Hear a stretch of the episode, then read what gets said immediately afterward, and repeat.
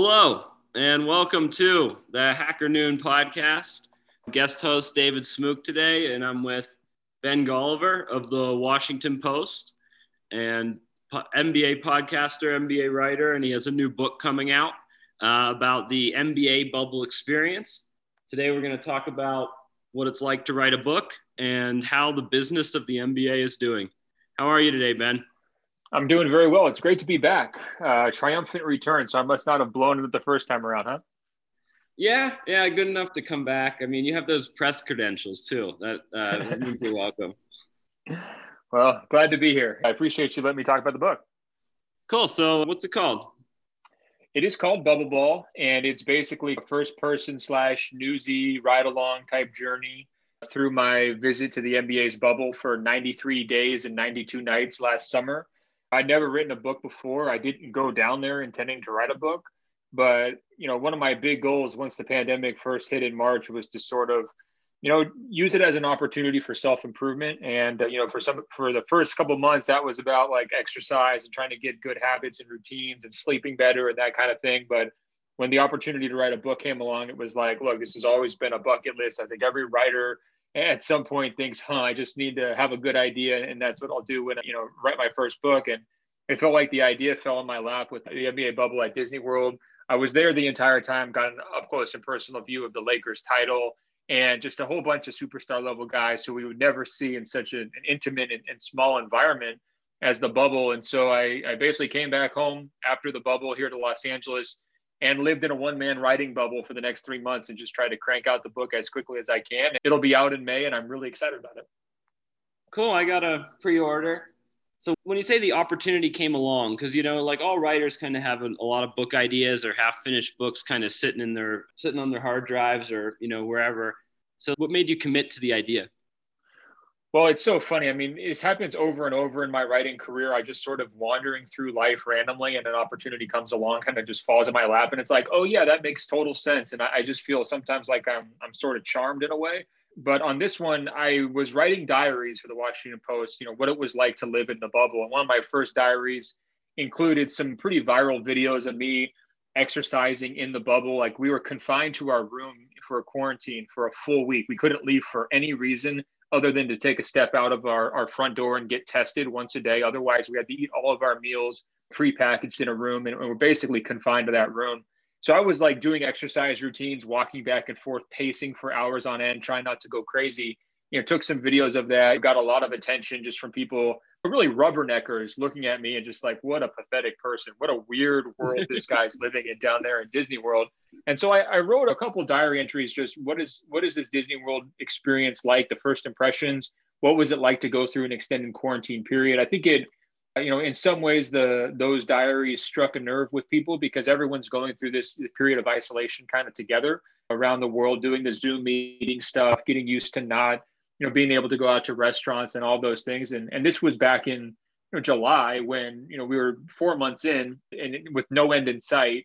And also, I think, you know, people were starting to adapt at that point. So, you know, I just got a, an email basically from an agent saying, hey, I think this could be a book. I liked your, your diary entry. What do you think? And I said, all right, well, let's try to put something together. I whipped up a proposal pretty quickly, and I was lucky to get an agreement with Abrams Books out of New York City. And I really respected their support of the project. They they totally got where I was coming from and and what kind of uh, story this book could be. You know, it's it's half basketball, right, in terms of who's going to go win the title.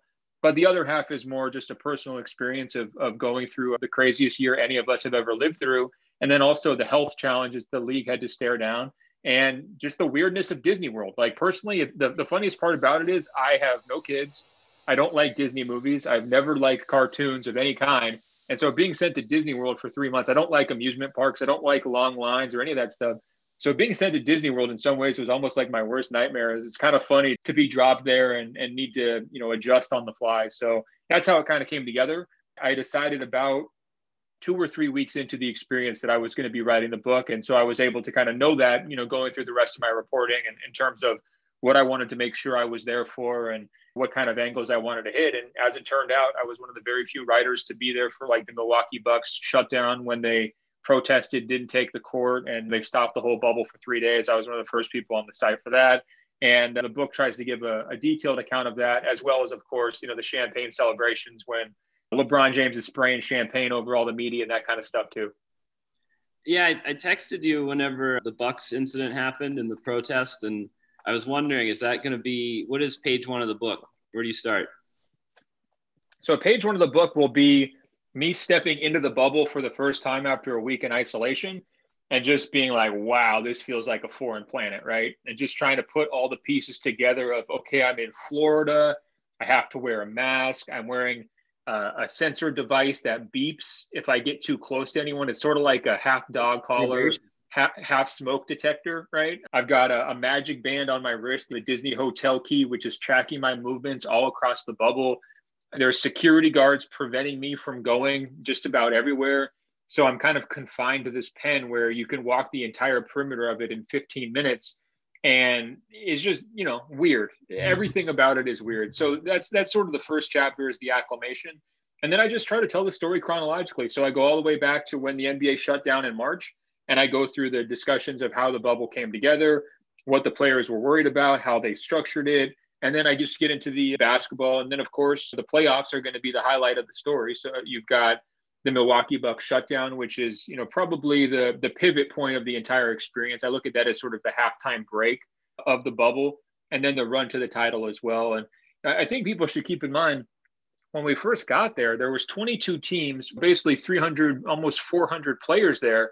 By the end of it in September, we were down to, you know, basically two teams for the finals, but for the last month, we were down to four teams. So not only were we in Disney World, but we were in like the the, the uh, ghost town version of the, the bubble, in which, you know, basically there was only ten percent of the original people there. You could walk around the entire campus and, and barely see anyone. And uh, it's just these endless groundhog days where the seasons are starting to turn and the weather's changing and the, the animals are almost coming back out from some of the nearby swamps. And you're getting all this weird wildlife stuff happening on the on the grounds because there's just absolutely no one there. And, and they had sealed off the entire area for the N B A. So I try to mix in a lot of color like that to, to paint the picture. What I'm really hoping this book is, you know, for the N B A fan twenty years from now, who's not young enough yet to kind of remember the bubble when it happened. I want this to kind of be the definitive account of like, wow, that was a super weird chapter in N B A history. And if I want to know everything about it, this book will have it. Yeah. I, I mean, you're the bubble boy. You lived it. You were down there. You know, there's a chance this could go, when people say bubble boy, they don't think of the Seinfeld episode, if the book really starts to grow. Um, I mean, you see Biden talking about like four hundred thousand people dead, more than like all of World War Two from this pandemic. And so when people go back and they look at how did sports function during such turbulent times, you are going to be a source that's going to age for a very long time. So I'm looking forward to reading it. I'm also curious, you kind of have this balance between basketball and the the life that we're all, I mean, it kind of sounds like a prison, you know, I mean, it's obviously not of like the luxury and all that, but you're locked in, you can't have your family there a lot of the time. And I like see on Twitter, like everyone is fishing and catching the same fish. And it like, yep. It's like this bizarre like world where you just like get locked into doing the same things. And then you kind of saw it on the court of like the Miami Heat with this militaristic approach, you know, we're so efficient and that they weren't bothered by like this regiment. And then you see teams like the Clippers really having issues and having people coming back short, not ready, and chemistry. And it just seems like more than ever, like all the conditions surrounding the game were equal and shitty. So like it kind of, uh, it was a real, it looked like a real mental health challenge. Did it, did it kind of go back and forth with your own mental health of, of like being able to empathize more with these players? Cause you were, you were living through the same lockdown. Well, one hundred percent. First of all, they had it way harder than we did because they have to perform in high-stress environments in front of millions of people and have their performance judged and be separated from their families. And I guess to a certain degree, I have to perform on my own little level of doing podcasts and writing stories and everything else. But I think the stress level is not comparable at all. And so I really did empathize with them. It was exactly as hard as they described. And I do try to tease out some of those themes that you're describing. Why did certain teams succeed in the bubble? Why were they able to adapt, and, and what kind of personality traits and philosophical approaches worked in the bubble compared to, you know, teams that maybe fell short of expectations? Why did they fall short? And there was a number of teams, the Clippers, the Sixers, the Bucks, who I, all, I felt like all three of those teams should have done better than they did.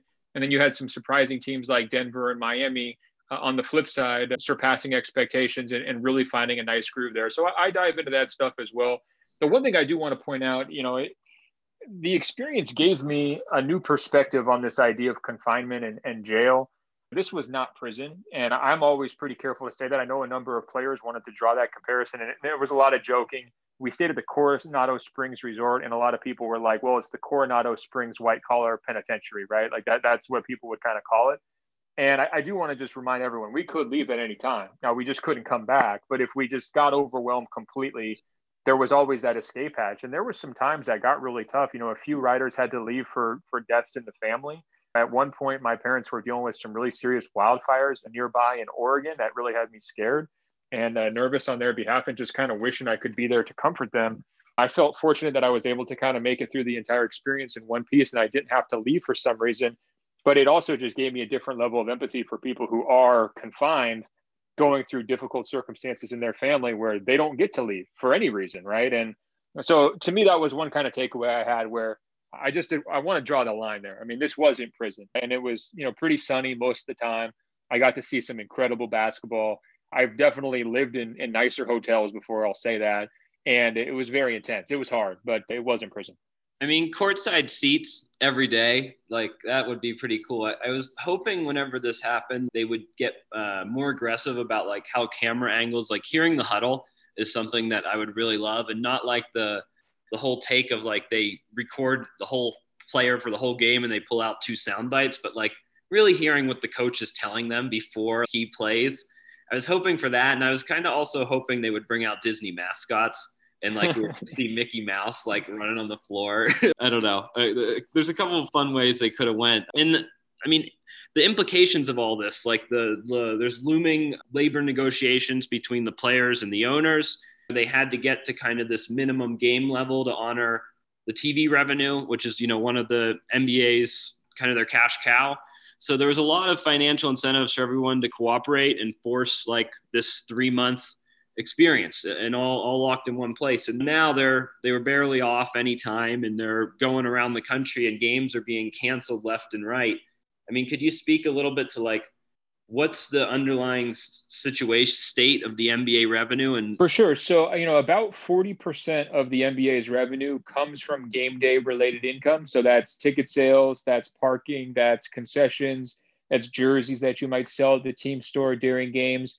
And so that's a gigantic chunk. I mean, up to four billion dollars over the course of a season is going to be coming from that. The N B A is, you know, right around eight or nine billion dollars in annual revenue. So they knew there was going to be a gigantic hit. As soon as the pandemic kind of made it impossible to have fans, they were bracing for, you know, a mega hit. At one point, Adam Silver even had a press conference in April of last year where he says, basically, our revenues have dropped to zero because we can't do anything. You know, no, no one's buying any merchandise because we're not holding games, and we don't get any game day revenue. We've got nothing on television. So we're sort of in a situation where our television partners are just tapping their feet. It's a really difficult spot for them to be in. The bubble wound up being an extraordinary success for two reasons. Number one, not a single person tested positive when they were inside the bubble for the coronavirus. So that's over the course of a ninety-three or ninety-four day period, at least when I was down there. But, you know, people, other people had to be down there for more than one hundred days. It's extraordinary that they had a perfect health record, but they were also able to basically invest two hundred million dollars in constructing, managing, securing, and playing out all of the bubble. And then they were able to turn that investment into basically a, a billion dollars or so of recouped television revenue, right? By being able to play eighty-eight regular season games, televising all of those, and then proceeding with a full playoffs and a play-in round on top of it. Um, that's a lot of hours that they were able to, uh, you know, get on television. Now, some of the ratings were down this year because you had it at a different time of the season. You know, by the end of the playoffs, you're competing with baseball, N F L football, college football, Major League Soccer, and hockey all simultaneously. So, you know, kind of, of course, the ratings would be down. But at the same time, that's a lot better than having zero revenue and nothing on television. So the bubble accomplished its goal from that standpoint. But, you know, the problem that they faced is that as soon as it was over, the players were like, look, we cannot do that again for eight months, period. Like, there's no way we can do an entire season in a bubble. It was just too hard. It was too rigorous. And the owners also wanted to kind of get things back on track where they're getting it towards being able to generate that arena revenue, even if it's only, you know, in a fractionally to start. They want to get that back on track. So as one executive told me, a team executive, he basically said, look, the owners wanted their arenas back and the players wanted their lives back. So that's why they weren't going to do a bubble again. And what you've seen this year, there's been a lot of fallout from that decision. You've got all told dozens of players testing positive uh, for COVID this season. You have more than a dozen games already postponed um, because of players either testing positive or teams being caught up in, in contact tracing. Those games are going to have to be made up at some point, you would assume. The N B A had to make some major compromises with its schedule. It only released the schedule half at a time, you know, with, with a break built in to try to make up games. And so, you know, all these things have been, uh, you know, compromises the league has had to make, but ultimately they felt like they wanted to pursue this strategy of, of getting teams back in arenas and trying to play the season normally so that they could sort of condition fans here down the road to get ready to come back to buildings once it's safe completely. And then also to get as many games as possible on television, which they're continuing to do uh, so far this season. In this television contract, I imagine that they're hitting the minimums for the T V company, but do you know when it's up and how much of the future of the league is on the negotiation with the television contract? Yeah, so they have a nine-year television agreement with their two major partners, that's E S P N and Turner. It was basically kicked in in two thousand sixteen and two thousand seventeen season, and it will run through two thousand twenty-four, two thousand twenty-five. According to reports, it's worth almost three billion dollars, somewhere in the two point six billion dollars range.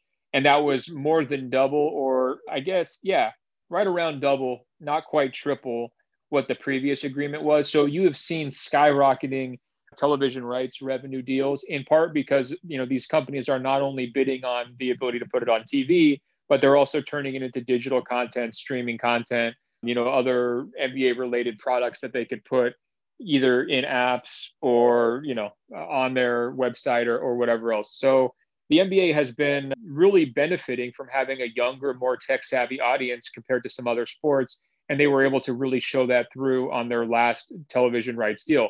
Now, here's the problem.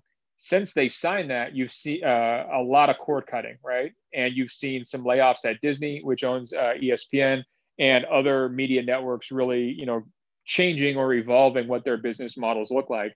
And so for the N B A, the most important thing they can do financially is kind of position the league as best as possible so that once they get to twenty twenty-five and the media rights deals are up, they have the strongest possible bids, you know, at their disposal to sign that next deal. I mean, this is a massive chunk of their overall revenue coming from the television partners. Without those national T V deals, the salary cap would not be rising like it has for the last twenty years. I mean, that's sort of the most important thing, you know, from the long-term health of the league. And I think what the N B A was already positioning itself prior to the pandemic was wanting to court companies, whether it would be like Amazon, Netflix, Apple, you know, other digital first content companies. They wanted to sort of be in the mix for them as possible broadcast partners because they weren't totally convinced that the cable companies, the traditional cable companies, were still going to be the big dogs on the on the block. And a lot can change between now and twenty twenty-five for sure. But I think that, you know, the, the pandemic disruption caused by this on the on the television networks is going to be a major factor that's going to potentially, you know, change the course of the N B A's business. Yeah, I think it's a good thing to email your boss's boss's boss about and get your way to Mister Amazon. It's definitely... I think the N B A's ownership and licensing of digital content, like right now, I think they're giving up too much of the digital rights to the T Vs and letting the T Vs resell it to other, you know, licensing licensing services. If you think about it, like when they're in this position of twenty twenty-five and having to renew with the T V deals, if I were them, I would be trying to give the T V network as little as possible of the, like giving them the main games. But when you have such a large library like the N B A and you have so many ongoing new in-demand events, like you're almost at the point of your own network, and like their most valuable customers are probably the League Pass subscribers, you know, because then they they go in person, they pay directly to subscribe to the N B A.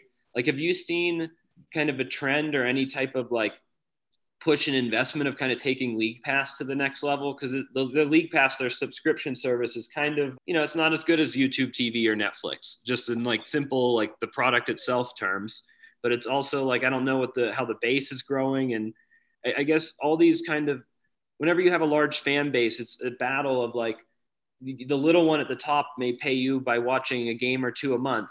You know, the bigger one down there may subscribe to you directly, and you have these in-between people talking about you all the time. So like they have a lot of customers, and I guess I'm just curious if you think they're going to try and uh, sell directly more to their fans. So the subscription numbers on League Pass are up, but not nearly up enough to make up for the drop in, in cable television viewers, if that makes sense. So the N B A has seen a real hit on its viewership numbers. Even prior to the pandemic, they were they were down noticeably from a few years ago. Now the N B A will push back and, you know, cite different factors. You know, guys were injured like Kevin Durant and Steph Curry, so that's obviously going to, and Zion Williamson to start last year. That's obviously going to influence massive casual fan viewership numbers, right? But yeah, they're they're at kind of a crossroads here because, you know, I, I think that the digital products aren't growing fast enough for them in terms of like the direct to consumer model. And there's, the N B A is such a highlight friendly uh, league. I know a lot of people who listen to our podcast who don't even, my, my basketball podcast, who don't even watch games. They watch highlights on, on Twitter. They read people's tweets about the sport. Maybe they're going to read articles every once in a while, and they're going to see the, you know, the, the top ten dunks of the night or whatever it might be, and listen to podcasts and never even watch the games. And so from the N B A standpoint, like those people are fans, right? And they're going to be monetized. They're probably going to buy jerseys. They're going to be supporting the league in other indirect ways. But the thing you really need them to do is to pay for your television content, if that's where the, you know, or pay for tickets to go in person. And I think the N B A has a lot of fans spread out across the globe who aren't able to, to pay in person because there are no teams anywhere near them. And so if they're not subscribing either through League Pass or through some television provider, that's a major problem for the league. And I think that we're seeing with the, the rise of cord cutting, more fans being willing to make those kinds of compromises, right? And, and seek out content in other ways or just follow the sport in a less direct manner. And you know, the N B A is aware of this, right? There, there's been certain situations where they've gone, they've cracked down on, you know, YouTube highlight makers, you know, people who they feel like are pushing the bounds of fair use and providing almost too good of a product that's condensed so that people can just watch a five minute clip online rather than watching the two hour game. So, you know, the N B A is aware of this issue, but they haven't come out with some firm, like, here's our ten commandments to, you know, increase our digital engagement or anything like that. You know, their, their general philosophy is they want to be on every single social media platform. They want to be embracing every new technology. So if TikTok comes along, they, they want to be the number one sport on TikTok. They want to beat baseball. Yeah. They want to beat football. They want to beat hockey to those platforms. And that they're hoping that they can convert those users into, you know, paying customers down the road. That's sort of their strategy. And um, sometimes that works, sometimes it doesn't. The viewing experience I really want is, I would call it forty-eight minutes, and it's literally just the game. Because I find myself, I'll watch like uh, YouTube T V, and I'll record it and watch it later. And I have to like spend a bunch of time keep hitting that little fifteen second button. What I really want is to just see the game. I don't need the commentary and stats while they're shooting free throws. I don't need any of the commercials. I mean, there are like things you could customize the viewer a little bit to make it more basketball friendly. And like, this is a, a player for basketball, because I think baseball's kind of done that version of it. And M L B got a good bit of subscribers because, you know, a baseball game, you can get down to like twelve minutes. It's pretty cool. To- Well, so the N B A has pursued some of that, or at least they've talked about pursuing it. I think their goal is, you know, down the road, they would like fans to be able to choose from a typical visual broadcast, from a fully customizable, pick your favorite camera angle and watch from that broadcast, or a broadcast focused. If you just have one favorite star player, you can watch the LeBron cam the entire game. You could pick that. They would also like you to be able to, to watch in virtual reality if you have a headset, right? So they want to have a whole bunch of different visual experiences. From the audio standpoint, they would like to have like a, a gym sneaker squeaks audio soundtrack only. So you feel like you're in the gym. Yeah. Um, you can hear the crowd noise, but you're not hearing any broadcasters.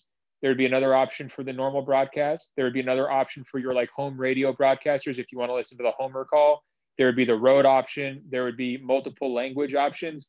And then there could also be options where you're listening to people who are sort of like podcasting about the game almost, right? Like they're they're less professional version of color commentators, but they're just sort of carrying on a conversation while they're watching the game. So you get this sort of at-home buddy-buddy experience. They want to be able to almost give a menu of options to fans down the road, so you could pick and choose your favorite. And, and for you, that might be, I want the, the sound effects with the stadium. and I want the typical television broadcast. For some, you know, younger fan, it might be, I want to watch Steph Curry the entire time, and I want to listen to the Homer Warriors radio announcers because I'm just a Steph, Steph Curry diehard, and I need all the Steph Curry in my life. And, uh, you know, that that could help some of these these growth questions, but they haven't got there yet.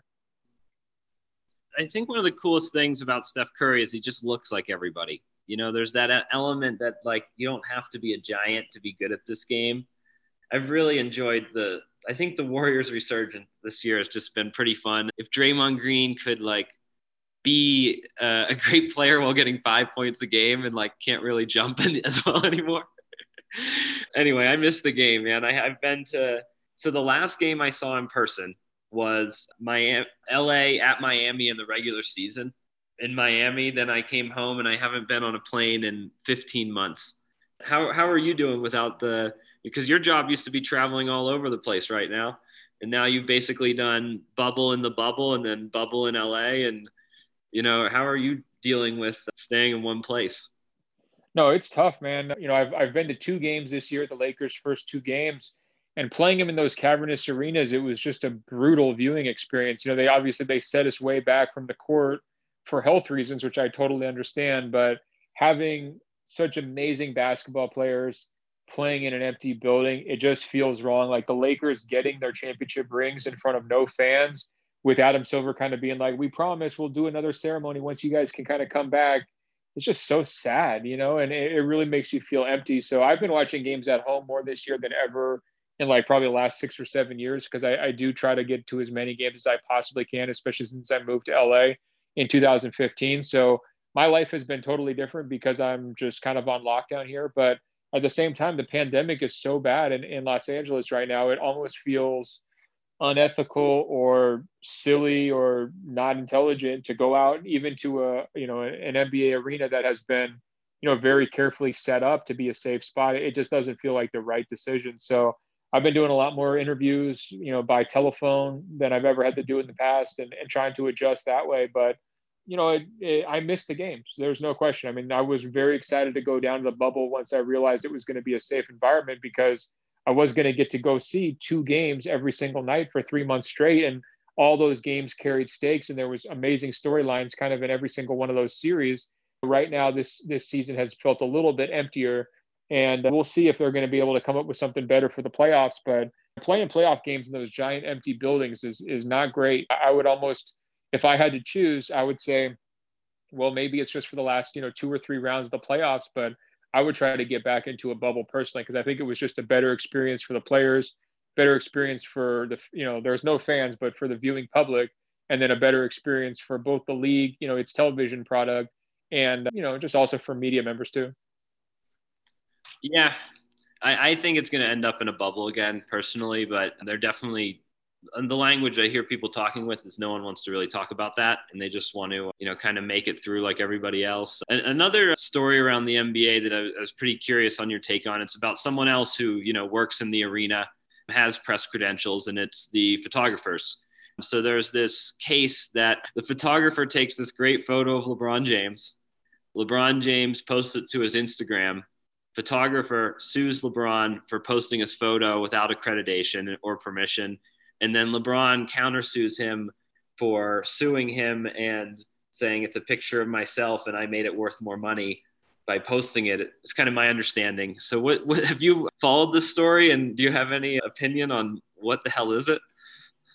I, I have. I mean, it, it just feels very personal and kind of like, you know, it, hopefully you just wish it wouldn't have gone to that level. I'm not an expert on the legal matters of, of fair use or, you know, copyright issues and all that stuff. I just personally, I take a lot of videos when I'm at arenas, you know, post-game interviews, and including of LeBron, and, you know, they go very viral, and people will take them and they'll not credit, and they'll use it for their own sor- sources. Some official outlets will ask you for approval to use it, which is always nice. And I usually just am like, kind of throw my hands up and say, yeah, everybody can use it. I, I don't really personally care that much. You know, to me, it's just kind of, it's disposable content. It's all part of a cycle. It's just always going to be there. And I don't have any personal way, way to really like monetize my video content from that standpoint. So I, I don't really worry about it too much. So I don't know. I, I understand photographers would feel differently, because there is a strict price a lot of times. If, you know, if you want to use a photo from Getty Images, or, you know, you want to use it in some sort of a commercial endeavor, endeavor, you have to pay for it. And, you know, certainly LeBron's um, Instagram is a commercial endeavor regularly. I mean, he's, he's always selling stuff on there, whether it's Nike sneakers or tequila or all this other stuff. So I could understand why it would be kind of a legal gray area. I just would hope it doesn't come to lawsuits. You know, I, I personally, I would just, I wouldn't have wanted anything to do with that, but I guess we'll just have to see how the, the judges view it. You know, if, ultimately, like he was, I, I do feel like it's his photo, the photographer's photo. Right. And that's just kind of part of how it goes. I mean, he, he signed documents to be able to sit on the baseline and take that shot and, you know, use it in certain circumstances. As long as he didn't violate those rules, I don't really get the the pushback. Yeah, it, it sounds uglier than it should be, but it's also just such a complicated one because of the sense of identity and ownership. If you're the subject matter, you're not the owner because you didn't take the picture. But then if you were the subject matter, shouldn't you have like some rights to it? Or are they stripped away with his N B A contract? You know, and being on that floor means whatever happens on that floor is content owned by a different organization. So it's a it's a pretty complicated one. In terms of monetizing content, you're kind of making a shift here of like, you have podcasting, the Washington Post, and now you're kind of adding a book income here. Do you have any expectations of like, hey, the book's going to make me as much as my m- primary job, or my goal is for the book to make me more money than the job? Or is it like, hey, if anyone reads my book, it's amazing? Yeah, no, I mean, I, I definitely am not writing it for the money. I mean, to me, it was just kind of a bucket list thing that, I, you know, like I said, the opportunity just sort of fell in my lap, and I was Um, just really excited that the publishing house would would support it and put it out there. I've heard from a lot of other writers, it's like the most thrilling feeling to be able to just kind of like hold it in your hand or to see it on a bookshelf. You know, once we're able to kind of go back into bookstores on a regular basis, there's this really famous bookstore in Portland called Powell's Books. And I just remember being a really young kid going in there. They called it the City of Books because it's an entire city block. You know, you go into all these different rooms, they're color coded by subject material. I mean, I remember spending just hours there as a kid. I mean, they have a huge sports section. So, I mean, like, if I could ever go to Powell's and see the book there, it's like, that to me is just priceless. And, and that's sort of what I'm doing it for. In terms of a kind of long-term, big picture business stuff, you know, I, I still view myself as a writer and reporter first. The podcasting industry to me is is in the middle of a nice boom right now. And I do just to kind of encourage anybody who's in media to think of how they can diversify and improve their versatility of skills, right? I was very reluctant to join podcasts the first time that it was kind of brought up to me when I was at Sports Illustrated. I never really necessarily wanted to be on camera that much either. I just am a little bit more of an introverted person. But I think, you know, long-term, as you're looking towards, you know, digital trends, people are using tablets more than they used to use T Vs. They are reading shorter than they used to read longer. They are listening more than they used to read.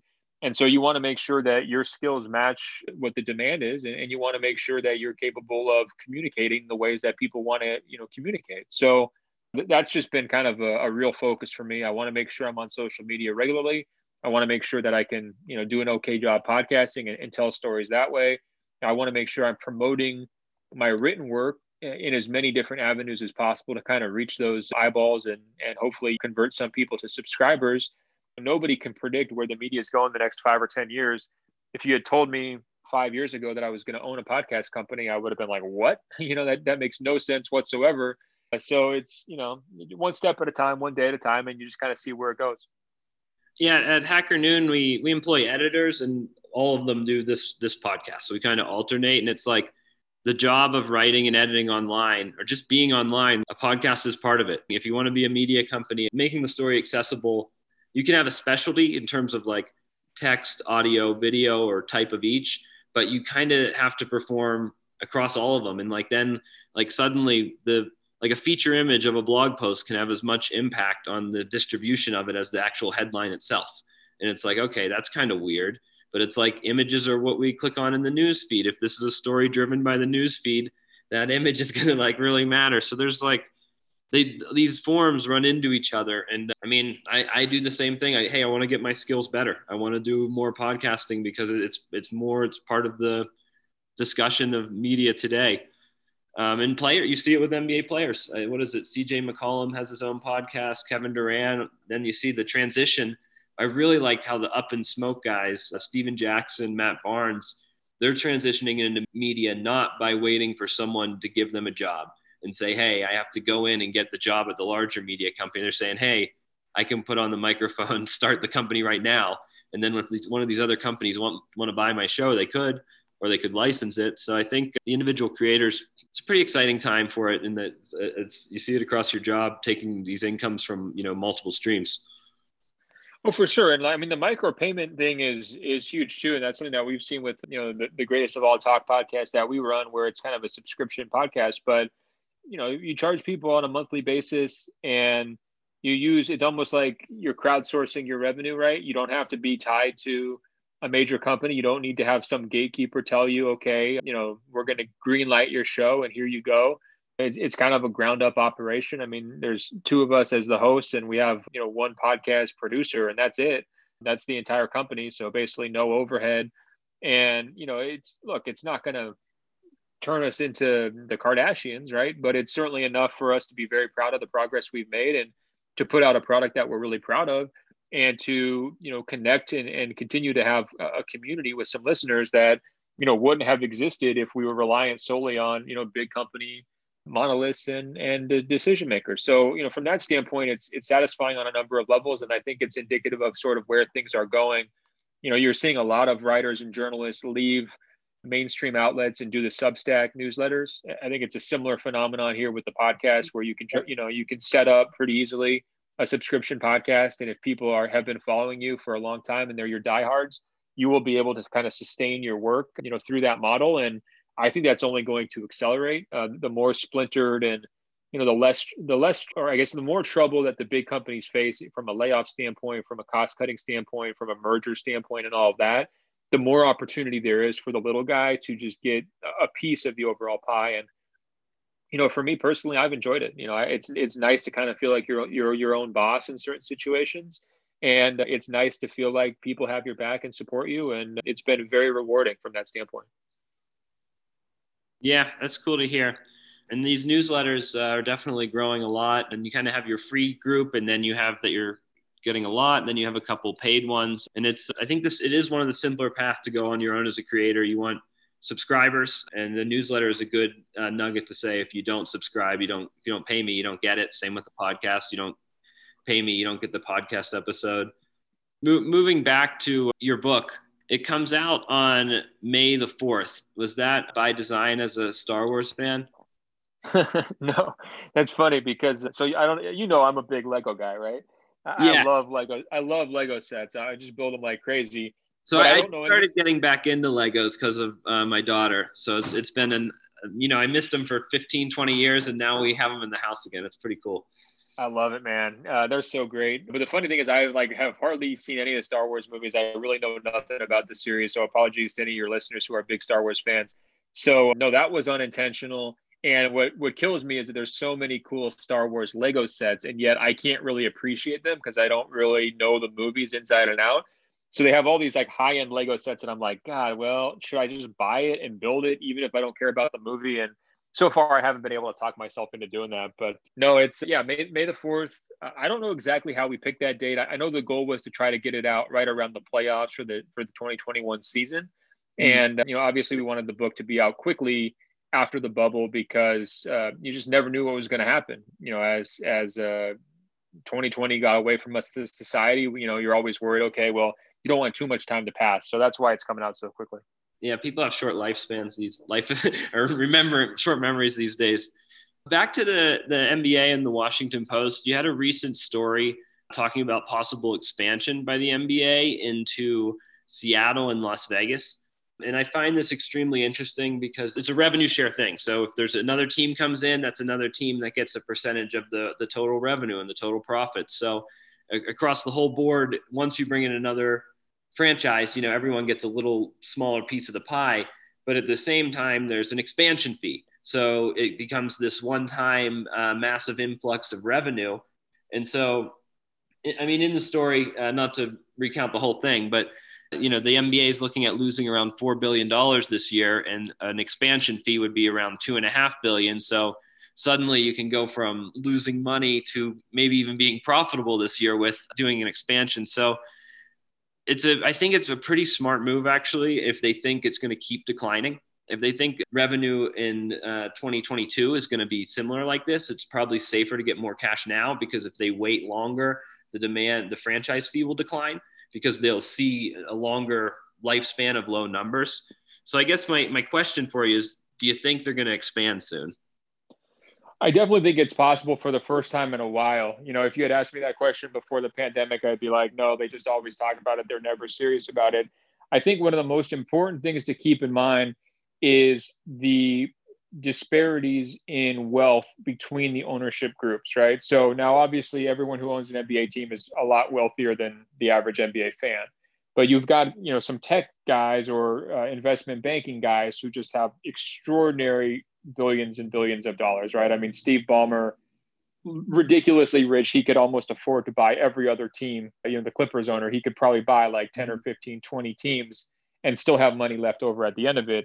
There are other owners, though, in different industries that have had a much harder time. So the, the obvious example is Tillman Fertitta in Houston, where his main business is restaurants. You know, the C E O of Landry's Incorporated, he had to, you know, uh, furlough like thirty thousand people right when the, the pandemic started.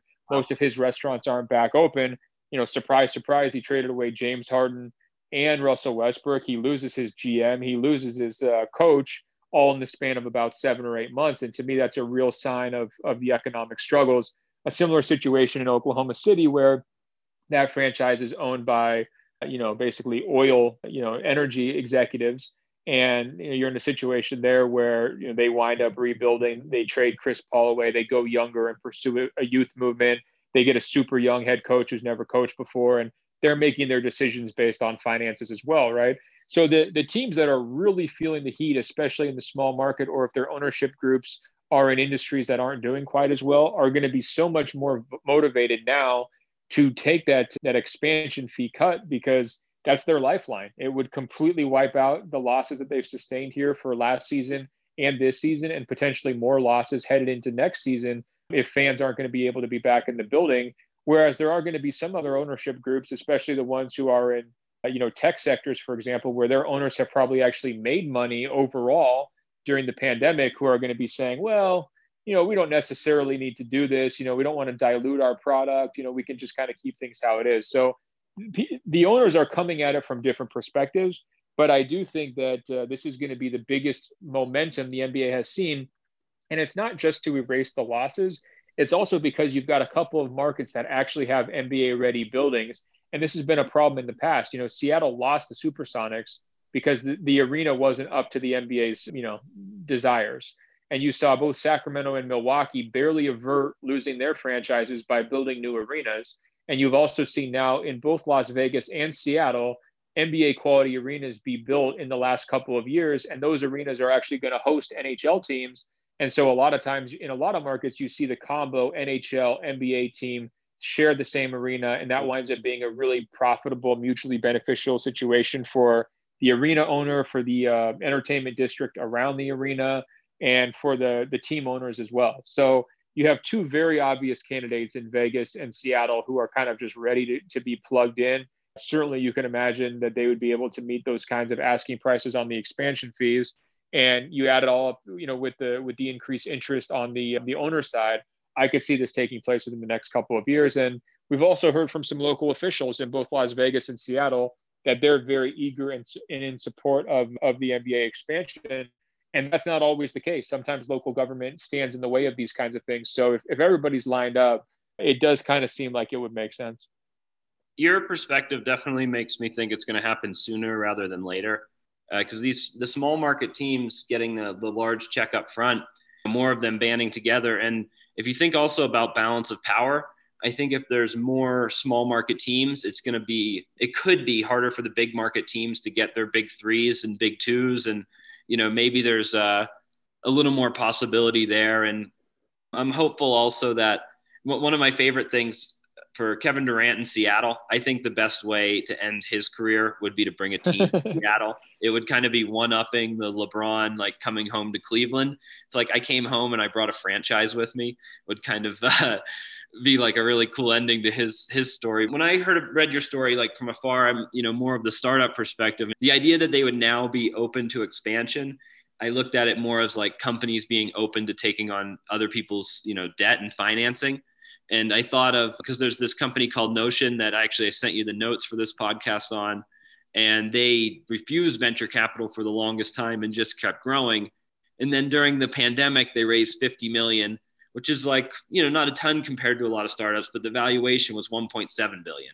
So they raised an amount that they didn't really need to like show how valuable the price of the product was and say, hey, I know there's a lot going on. There's pandemic in the world. Money is, who knows if financing is going to come back or not. And it, in a lot of ways it did, but at the time you weren't sure. So it was a good way to like show strength. So if your ratings are so-so, you know, and you just came off this thing and games are getting canceled, it seems to me like a very good show of strength if they can have more franchises be issued at this really high price and say, getting into this thing, even with the troubles we have, is still this high and this high of a fee.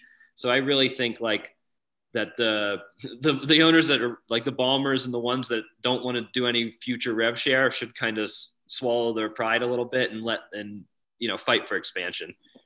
For sure. And I think the N B A has a really compelling case that they're still very well positioned long term, you know, with the younger audience, with the incredible increase of franchise values that most owners, you know, a lot of these owners have bought in. If you bought in during the nineteen eighties, you know, you're buying in for a couple hundred million dollars and now your franchise is worth two billion dollars, right? So you yeah. made your money, you, you, your investment went up just crazy. And even owners who bought ten or fifteen years ago have seen their investment from the franchise value standpoint really skyrocket here. So I think that the N B A should be able to get those kinds of prices, and there will be people who are interested in buying in. It's just another reason why it could happen. The one issue that I would clarify here a little bit is on this idea of competitive balance, because the last time the N B A went through a major expansion where they added a bunch of teams in, in short order was the late eighties and the mid nineties. And that actually triggered a long dynasty. It kind of furthered the Chicago Bulls with Michael Jordan and Scottie Pippen. And basically what happened was you had all these really bad teams get brought into the league. And once they consolidated two stars and then they added, you know, Dennis Rodman, you know, for the second three-peat, they were able to kind of beat up on a, on a watered down league, as a lot of analysts back then would call it.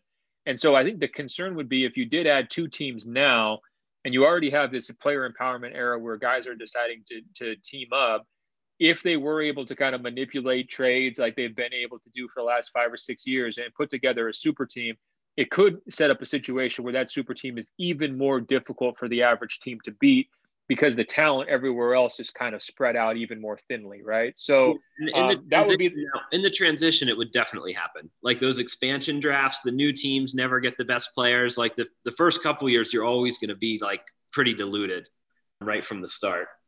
For sure. And, and so I guess the concern right now is you've pretty much every year you've got like six to eight teams out of the thirty that just have no shot whatsoever. And that's been a, a real sore spot for Adam Silver in terms of trying to make sure that every team has a chance to at least be competitive every single season, right?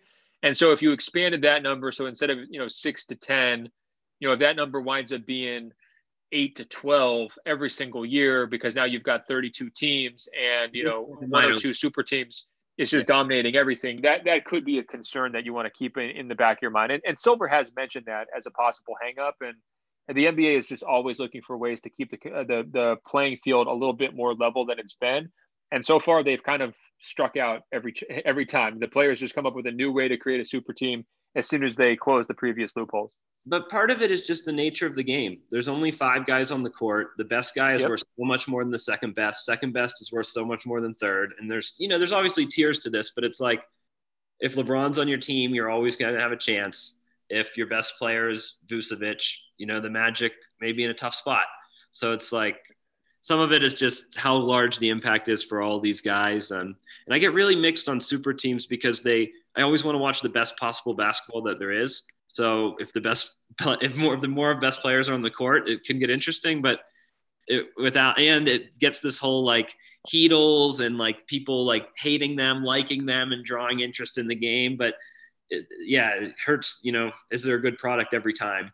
I guess kind of my last question for you is getting back to this theme of N B A revenue.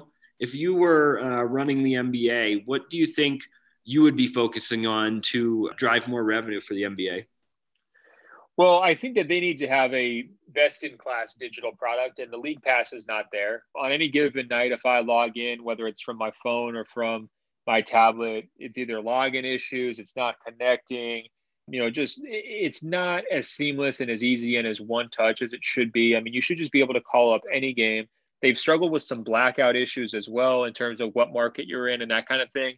And they need to really just think about their overall delivery product from a digital first perspective here going forward, rather than a cable first perspective. And I think they should be developing a lot more content towards that digital audience built around the app. Right now, you know, you look at N B A T V, they have some interesting, you know, commentators, some interesting voices on there, but that is not really a fully fledged, you know, built out network. I mean, mostly they're just showing highlights. And I think if you compare the N B A's individual media product compared to baseball's or football's, I think it's it's definitely lagging. And so, you know, they they had a, an interesting experiment with guys like, you know, the the starters who they brought in, and they wound up just kind of going away from that. I thought that was kind of the right direction to go. I mean, have more N B A produced and, and N B A, you know, created, uh, crafted content for your fan base that can supplement your television product and supplement your app product to kind of have a more immersive overall experience. They've got the the resources to compete with basically anybody. And so I think they should be having, you know, kind of better content options from that standpoint. The app could be a lot better, like I described. And then I would also be, you know, like I mentioned earlier, really thinking long and hard about who are the best tech platforms that to partner with if, and someday in the future, if it's not Turner, or if it's not E S P N, or maybe there's some sort of a media conglomerate where you, you are able to kind of keep those deals going, but you also strike a deal with a YouTube or an Amazon or a Netflix. I mean, which of these companies really share your values and, you know, who can reach the most possible new fans and, and kind of convert them into subscribers? Because ultimately that's their biggest challenge right now, is getting people to, you know, pay to play rather than just enjoying the sport for free. So I think those would be my main focus. I think those are the N B A's main focus. I'm not like inventing anything out of thin air. I think these are kind of the, the obvious challenges for them. They're so aware of this challenge, by the way, that they study viewer habits down to the second. And they actually changed the, the ordering of timeouts within games in terms of when coaches would call timeout or when they would do the media timeouts for, you know, like commercial breaks, because they were finding in certain situations that too many people were tuning out if there was like multiple timeouts back to back, slowing the action down, right? And so they're aware that they're getting this constant pressure to, to retain eyeballs, and it's been something that's been on the front burner for them for years. And I still think that uh, they've got a ways to go. The other thing I would do is cut down on some of the stoppages of play. I would get rid of the coach's challenge, which they added recently. It seems like that was just an extra layer to slow things down. I would really think about late game scenarios, limiting the number of timeouts that can be called in quick succession so we can get through those situations. I would think about scaling back the overall review procedures. Too many reviews that aren't really that important and wind up bogging the game down.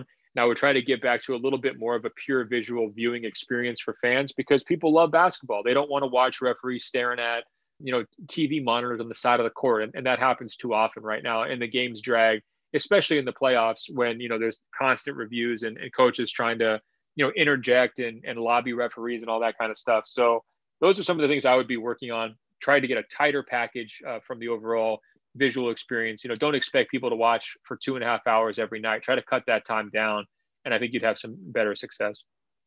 Yeah, I lived in San Francisco. I used to have Warriors season tickets.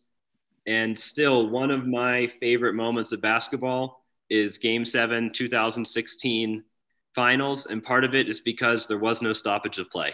It was hit after hit, stop after stop. And it was just four minutes of these people just duking out their lives and like putting it all out there. And it was just like, obviously I wanted to, the Warriors to win, but it was just like, that was amazing basketball. And it didn't have this, it had the flow, and you're actually being able to watch the whole game. And yeah, so definitely relate to you there. And I mean, the last time we talked, the N B A had a, announced a partnership with Microsoft, and Microsoft has the hosting capabilities to, you know, build the N B A's, rebuild League Pass in a much better way. So I think like we haven't really heard any announcements there, but I, I think it's going to be kind of a hedge between licensing to more of these tech companies, but also building up their own own platform more is kind of where I see it heading. So it's uh, thank you a lot for taking the time to talk to Hacker Noon. You know, we're more in the tech media, but we cover a lot of business and economics as well. And I'm just a, a huge fan of the N B A and thanks a lot, Ben, for uh, taking some time to talk with us. Well, it's my pleasure. Thanks so much. And, uh, you know, stay safe and best wishes to you and your family. Cool. Bubble Ball. Buy the book.